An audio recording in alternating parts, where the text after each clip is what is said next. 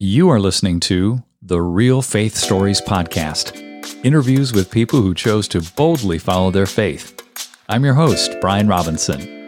Now, let's meet our guest and hear their story.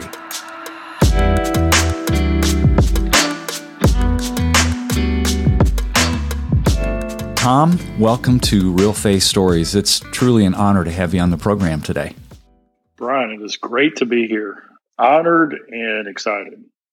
I would love for you to share some of your backstory. Then let's dive into some experiences that have really impacted your life. You bet. I am 55 years old, and I've been in our current business for 55 years. I was born into it, so to speak. My father is Zig Ziglar, and I started to work officially for the company right after college. I needed a job to support my golf habit.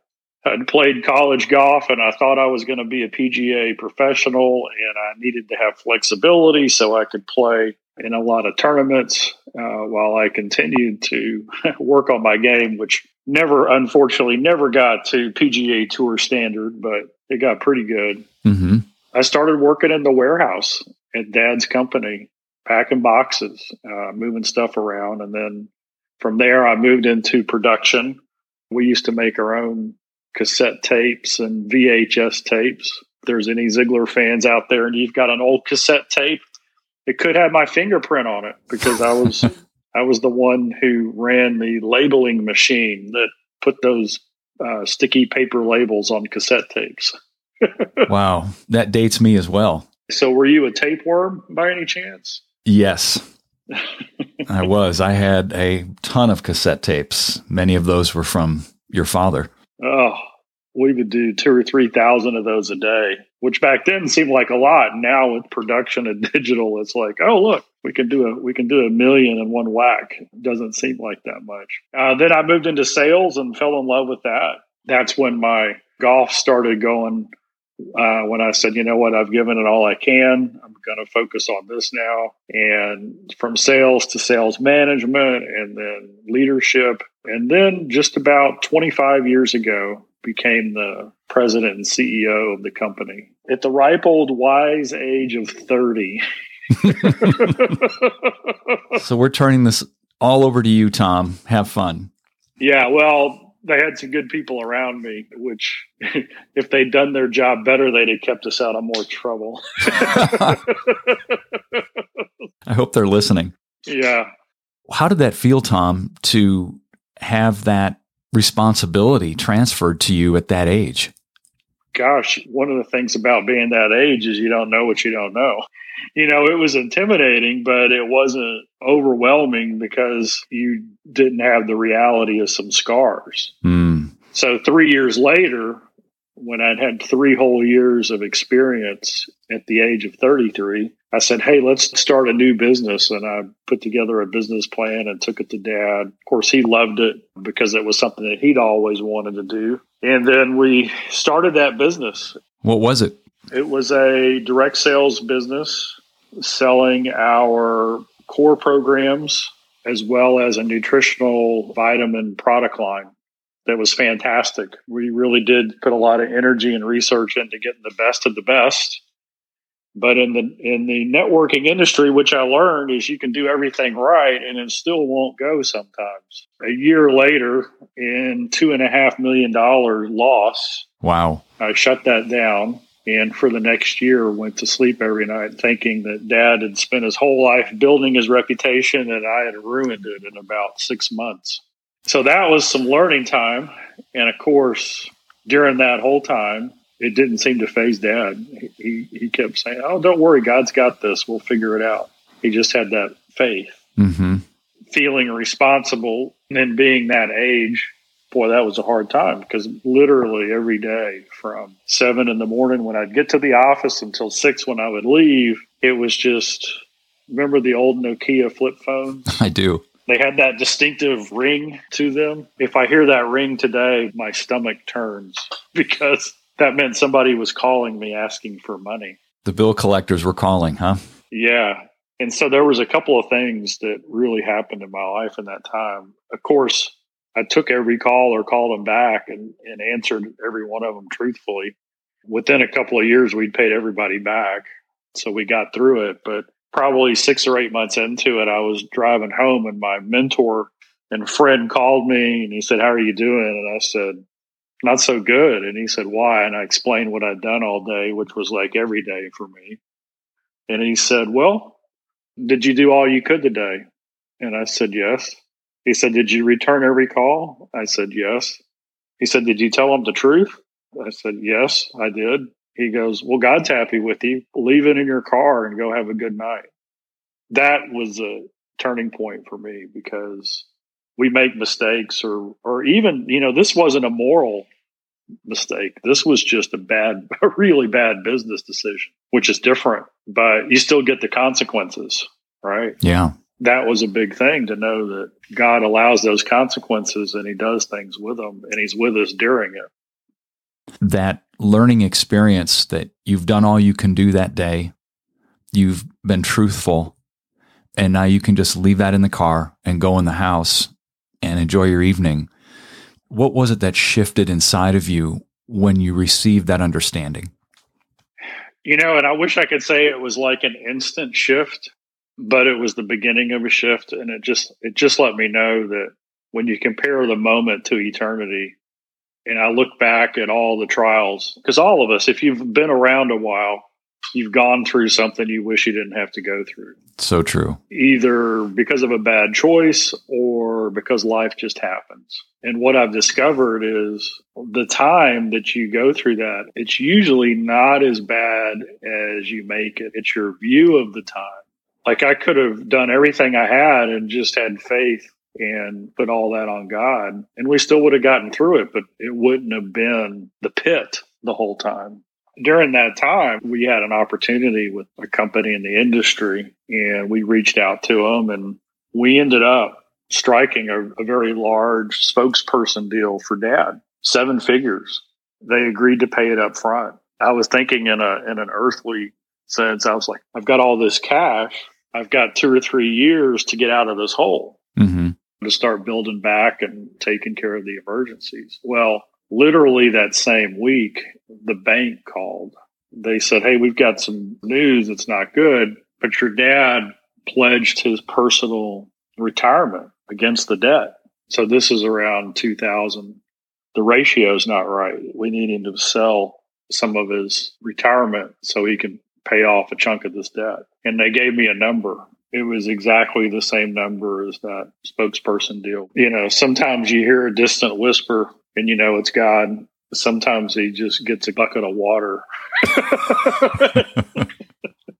A cold bucket of water. Yeah, and says, see, look at this. So, you know, you get those signals along the way. Mm-hmm. It's interesting because I learned a couple lessons, you know, obviously the faith lesson that God's going to provide. But the other one, which was, man, when you're in a hole and you get a lifeline, your objective is still to get out of the hole as fast as you can. And I'd already shifted my thinking to, wow, we don't have to suffer as much rather than, hey, I need to get out of this hole. I was reading last week that, you know, in the Old Testament, it was always stop sinning and then do good. And that's an interesting thought. It's not, okay, just go and do good. It's stop sinning and then do good. That's a challenge for a lot of us today because we can get really excited about focusing our attention on the good that we do while we're still sinning. I've heard 2 lessons thus far. One is when your mentor asked you the key questions about what you did during the day and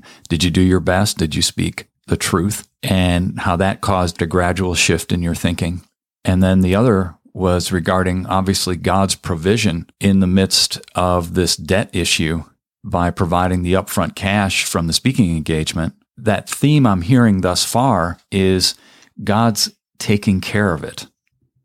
And we can choose to either embrace that and let go of the fear, or we can still walk in that fear and that mindset and experience incredible anxiety, even in the midst of him taking care of these situations. Does that sound fair? That sounds fair. I was doing kind of a study on Dad's attributes, his character qualities. And then I said, okay, well, from God's perspective, what is the number one character quality that a believer should have? Mm-hmm. Right? So if you ask people this, they'll say things like love, which is pretty obvious, or Old Testament, it's obedience, right? I mean, it's like, mm-hmm. that's rated up there. Some people will say humility. And then I came across this word called brokenness, and it's like the deepest level of humility. And what brokenness means is it's not that you're broken. It means that you understand there's nothing you can do of eternal significance without God's hand. Mm. And so I started digging into that word. And one of the attributes of a broken person is they never worry. Mm, that's powerful. Over the last 10 years of Dad's life, maybe 20, I heard him say at least 10,000 times, I never worry. Why is that? And that's this, that a broken person realizes they only have two responsibilities: to have a vibrant relationship with God and to speak God's truth in love. Now, here's what's pretty neat about that is I think this was ultimately the secret to Zig Ziglar's power and impact on stage, because when he would go on stage, he wasn't there for the people in the seats. He wasn't there for the person paying the bill. He was there for God. And he knew that he only had to speak God's truth and love. And so what's interesting about that is when you do that, you have no responsibility as to how that person receives it, because that's between them and God. Mm-hmm. And so the majority of people, and probably most of the time, myself included, we want to be liked. We want to hear the ovation. You know, we want people to stand up. We want people to invite us back. Because of that, we take responsibility for what we say. But if we just spoke the truth in love, then we know that's between them and God. So Dad, when he would prepare, when he was done with the speech, I'd say, how did you do? He didn't care how many standing ovations he got. He judged it in two ways. Did he prepare in a way that honored God with the time he had? And then did he speak God's truth and love? And then he would look at it and say, what could I have done to make it even better?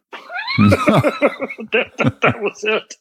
I'm fascinated by his statement that you said you heard tens of thousands of times is, I never worry. I've never met a human being who has said that to me in all sincerity. Have you, besides your father? No, he's the only one. How does one get to that space? And you've touched on this with brokenness. How does somebody go from the sense of, I kind of trust God sometimes, and then I kind of don't, and then there's moments where I really do, and it lasts about 10 minutes.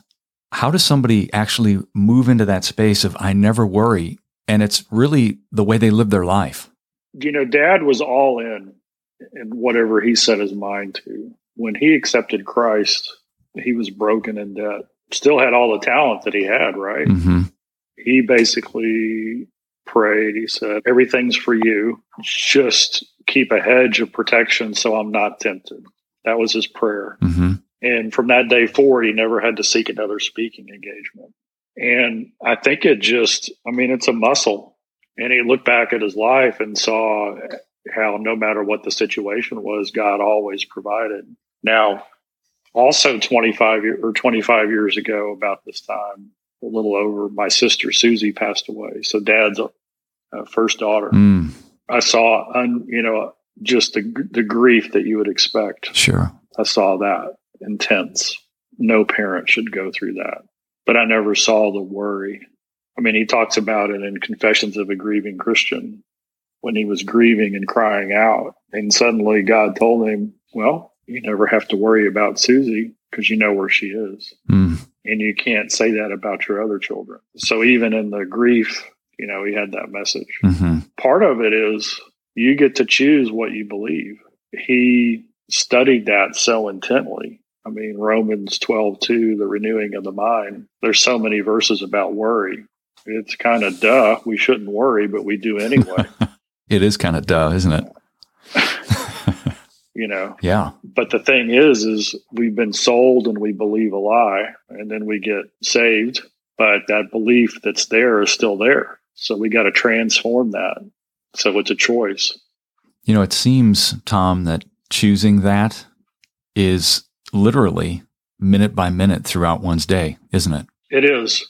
I heard a sermon, and this is, of course, this is our business, right? Our business is much about mindset and personal belief and character qualities and the habits that we choose. And as a believer, there are three things that we've really got to do when it comes to our mindset. And the first one is we have to choose the right input. And a lot of Christians are pretty good at that. We read and we listen and we study and all that. And then the second one is we have to guard against the wrong input. So it's not enough to just choose the right input. We got to guard against the wrong. And of course, we all get wrapped into social commentary and news and social media and discussions that go nowhere, and they take our thinking in the wrong direction. But the third one is the one that very few people take seriously, and that is we have to train our mind. So we choose the right input for our mind, we guard against the wrong input for our mind, and then we've got to train our mind. And training it is the key. How do you train your mind? There's a couple of things. You know, in traditional Orthodox Judaism, phylactery is the little box that you put on your head. Are you familiar with that? With the scriptures in it. Well, in the original Hebrew, the idea is they do it because they want to literally weave God's word into their mind so that their response is the same as if God was responding. So that physical reminder is a way of immediately turning your thought toward the word. Right. And weaving it in. I'll just give you an example of how one of the things that I've done to intentionally train my mind. If we have an opinion or a belief and we're around long enough, we'll be attacked for it. You've probably been in a situation where somebody just over the top attacked you. Mm-hmm. So the first thing I ask myself when that happens to me is, would a secure person do that? No. Great question. So immediately I'm knowing that I'm dealing with someone who's not secure. Well, I don't have to be in a defensive posture at that point, right? Yeah. Because actually it has nothing to do with me. It has to do with them. The second question I ask myself is, as a believer, I believe Christ lives in me and the Holy Spirit is in me. And so is there attack against me or against God? Like, is the belief I have, is it congruent with what God teaches? And if the answer to that is yes, then they're really not attacking me. They're attacking God. And the last time I checked, he's big enough to handle it. You think? That's great. I had breakfast with Dr. Ken Blanchard, who wrote The 1 Minute Manager and all those books. And he said, Tom, do you know what the two most important qualities of a Christian leader are? And I said, no, tell me. And he said, confidence and humility. And then he smiled because they don't fit, right? Right. He goes, the confidence to know that there's nothing you can't do with Christ, and the humility to know there's nothing you can do without Christ. It's the opposite sides of the same coin, isn't it? It is. When you look at the leadership void we have today, do you see any leaders who exude those two attributes simultaneously? I do in the Christian world, but that's a tough one. It is. Mm-hmm. And you know, and in the Christian world, I see a lot of Christians who exude the humility, but don't have the confidence to elbow their way up to the front. Why do you suppose that is, Tom? Oh, that's a good question. I was discussing this last week with somebody, and that is principle of, you know, don't go to the chosen seat at the table. Wait until you're invited. Mm-hmm. I think that's some of it, but I think we can be a little bolder in making our presence known that we're ready to be invited. It's a good way to put it. But I don't know. That's a tough one. Let me summarize thus far what I've heard you say, and that is that the three components here for changing one's mind are choose the right input, number one. Number two, guard against the wrong input. And number three, train our mind. The two key questions, if you're getting attacked, would a secure person do this? Would they attack you this way? And that's a question one should ask. And the second is, is the attack against you or against God? And then we touched on the two most important attributes of a leader that Ken Blanchard mentions are confidence and humility. What is it, Tom, as you coach people now, if you were to do, say, a 90-10 or 95-5, what are the top 95% of the challenges that you tend to encounter in your coaching these days? It's probably even 99%. Mm-hmm. And it's mindset. So it goes right back to mindset. Yeah, they believe a lie. What have you found the best way is to overcome the lies that we believe? There's really two steps to that. The first step, if you want to change your thinking, you've got to change your input. Mm-hmm. We already talked about that. Dad said, you are what you are and where you are because of what's gone into your mind. And you can change what you are and where you are by changing what goes into your mind. So we've got to change what goes into our mind. If you have something that's deep-seated, you got to dig in and figure out why it's there. A belief that says, I can't do this, or I shouldn't do that, or that's not meant for me, or I don't deserve that, or whatever the thing is that's holding you back. Because you can go in and transform your mind. You can recreate that. And then the other one, and this is from a good friend of mine. His name is Rabbi Daniel Lappin. I don't know if you're heard of him or aware of him. Yes. He said this quote, which I love. He said, the opposite of depression is not happiness. The opposite of depression is purpose. That's really good. And if you look at our world today, the anxiety, the worry, the fear, the uncertainty, all the things that are going on, I joke and I tell people, yeah, I've got COVID-19. I gained 19 pounds since COVID started. What happened is it's just been an incredible time of change, right, and uncertainty. So we're working from home, or we're not even working at all, and we're not sure if our business is going to be there. That creates depression. Mm-hmm.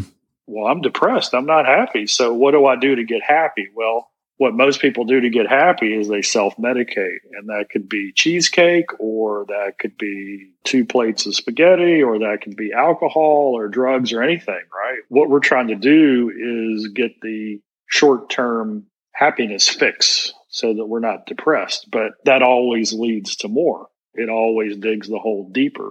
And so this is where, as believers, we've got to get really clear on what our purpose, our why is. You know, why are we here? What's our purpose? Mm-hmm. And then it's very interesting. Just like a salesperson can say, hey, if I want to sell my quota this month, I know I have to make so many calls, do so many presentations, create so many proposals on average in order to get a sale. We know it. If we're going to get a project done on time, we know the activities we have to do in order to get that project done on time. It's very measurable. But what I would say is that once we've got clarity on our purpose, we can break down activities that we can do every day that'll get us closer to our purpose. And so the first step is we change our input. The second step is we take action towards our purpose, whether we feel like it or not. Dad said this, that logic will not change an emotion, but action will. Oh, that's the truth, isn't it? My mission statement is to create the atmosphere that allows you to become the person God created you to become. My spiritual mission statement is to have a vibrant relationship with God and to be a conduit for His glory.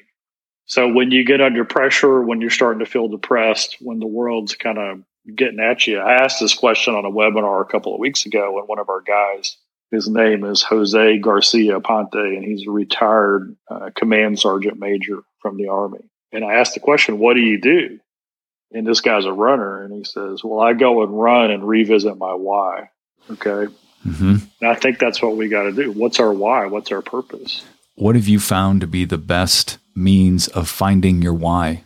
That's a combination of two things. One is, you know, as a believer, I think there's a common why or purpose. We're called to be holy. We're called to serve others, love, but that we're also uniquely created. You know, we were knitted in the womb, and every single one of us has gifts and talents and attributes that are unique to us. Mm-hmm. So Dad said that success is the maximum utilization of the abilities that God gave you. It's not what somebody else has done, or how do you use everything that God's given you? And so I have a little kind of three circles that tell people, and this kind of helps you get in the neighborhood of where your why is. Mm-hmm. So these three circles, they overlap in the middle.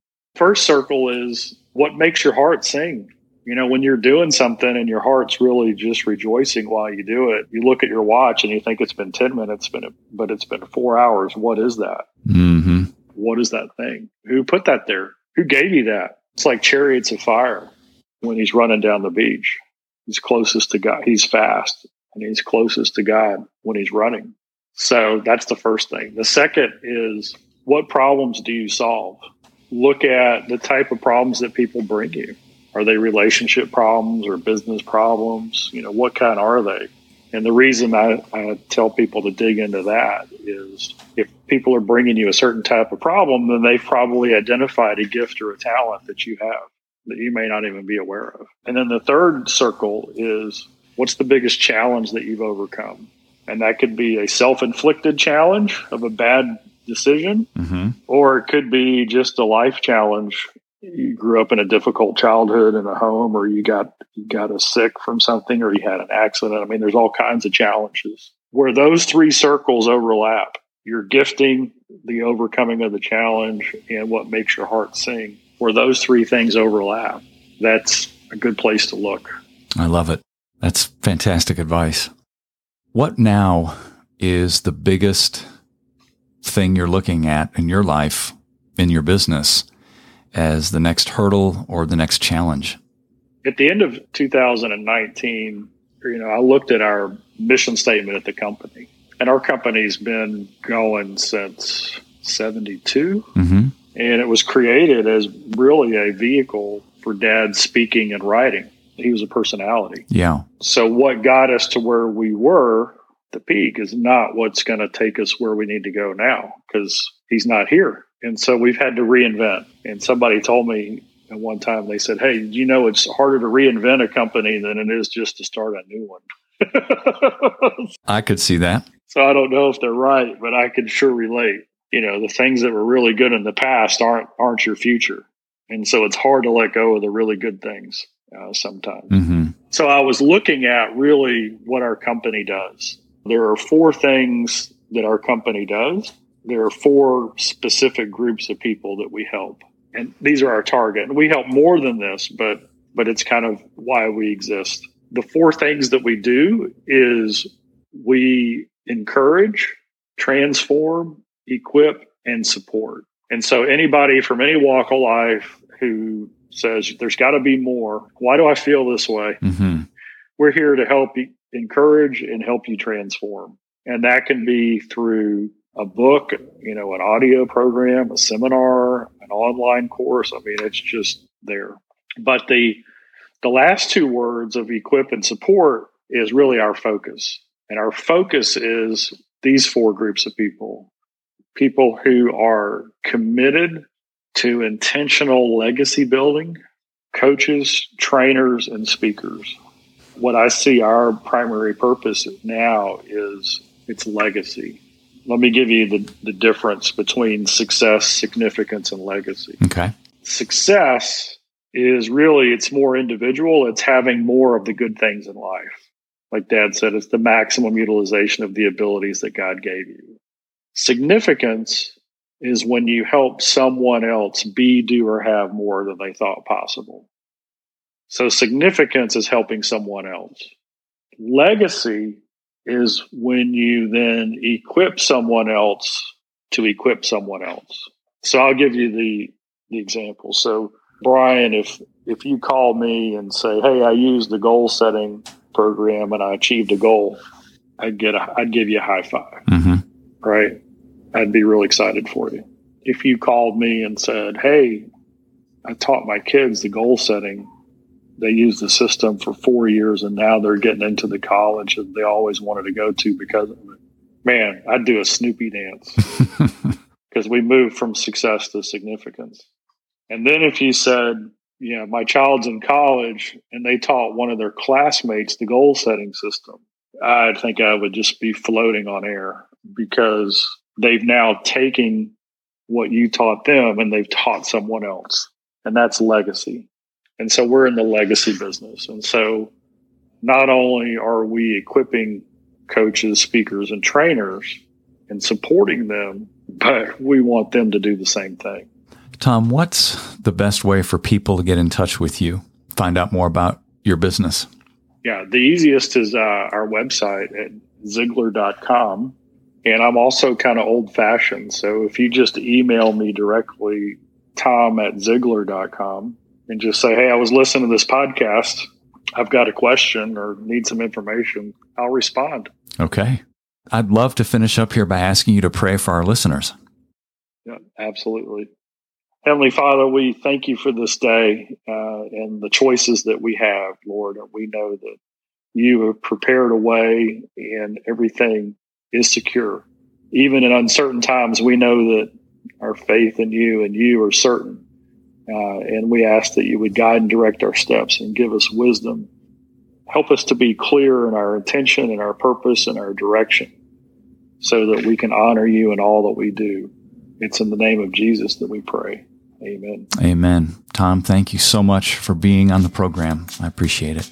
Thank you. Hey, everyone. Thanks for listening. Please make sure you subscribe to the show and share this with someone you believe would be encouraged and motivated by these stories. Until next time, I'm Brian Robinson, reminding you that the greatest decision you could ever make is to ask Jesus Christ to become the Lord of your life. If you haven't done that, read Romans chapter 10, verses 9 through 11. Thanks again for listening.